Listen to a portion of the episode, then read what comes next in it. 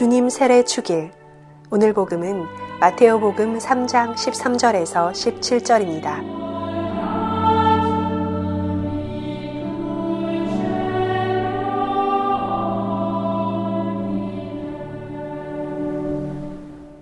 주님께서 여러분과 함께 마테오가 전한 거룩한 복음입니다. 그때 예수님께서는 요한에게 세례를 받으시려고 갈릴레아에서 요르단으로 그를 찾아가셨다. 그러나 요한은 제가 선생님께 세례를 받아야 할 터인데 선생님께서 저에게 오시다니요 하면서 그분을 말렸다.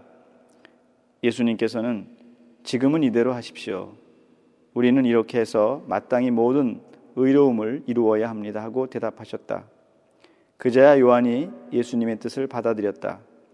예수님께서는 세례를 받으시고 곧 물에서 올라오셨다. 그때 그분께 하늘이 열렸다. 그분께서는 하느님의 영이 비둘기처럼 당신 위에 내려오는 것을 보셨다.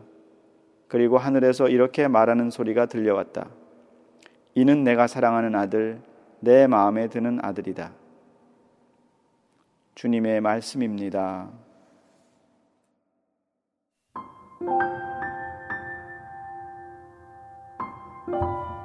명동성당 주임 고찬근 신부의 생명의 말씀입니다.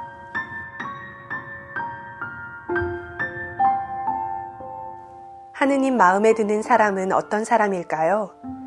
오늘 이사야서의 말씀을 보면 하느님의 마음에 드는 사람은 외치거나 목소리를 높이지 않는 조용한 사람입니다. 우리는 얼마나 시끄러운 소음 속에 세상을 살아갑니까? 저는 명동에 살고 있습니다. 명동거리는 가게마다 물건을 팔기 위해 큰 소리로 노래를 틀거나 여러 가지 선전을 해대기에 지나가는 사람들은 대화조차 하기 힘듭니다. 부디 살면서 작은 소리로도 의사 전달이 가능했으면 좋겠습니다. 그리하여 잃어버렸던 자연의 소리를 다시 들으며 살 수 있으면 참 좋겠습니다. 빗소리, 바람소리, 멀리서 개 짖는 소리, 풀벌레 소리, 눈이 쌓이는 소리, 꽃이 피는 소리까지 인간의 고함이 멈추고 이런 소리들을 들을 수 있을 때 하느님의 소리도 함께 들릴 것입니다. 두 번째로 하느님의 마음에 드는 사람은 갈대가 부러졌어도 꺾어버리지 않고 꺼져가는 심지도 끄지 않는 그런 사람입니다. 우리 세상은 참으로 무서운 세상이 되어버렸습니다. 수단과 방법을 가리지 않고 남을 이겨야 살아남는 세상.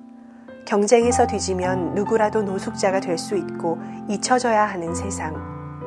장애를 갖고 살아가기에 너무나 힘든 세상. 때론 가까운 사람마저도 적이 되어버리고 빈민들에게는 아예 관심을 꺼버리고 살아가야 하는 냉혹한 세상입니다.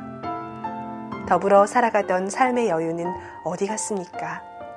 사람은 사랑을 먹고 사는 존재이고 사랑의 대상은 결국 다른 사람들인데 혼자 살아남는다면 사랑할 사람이 없는데 무슨 의미가 있겠습니까?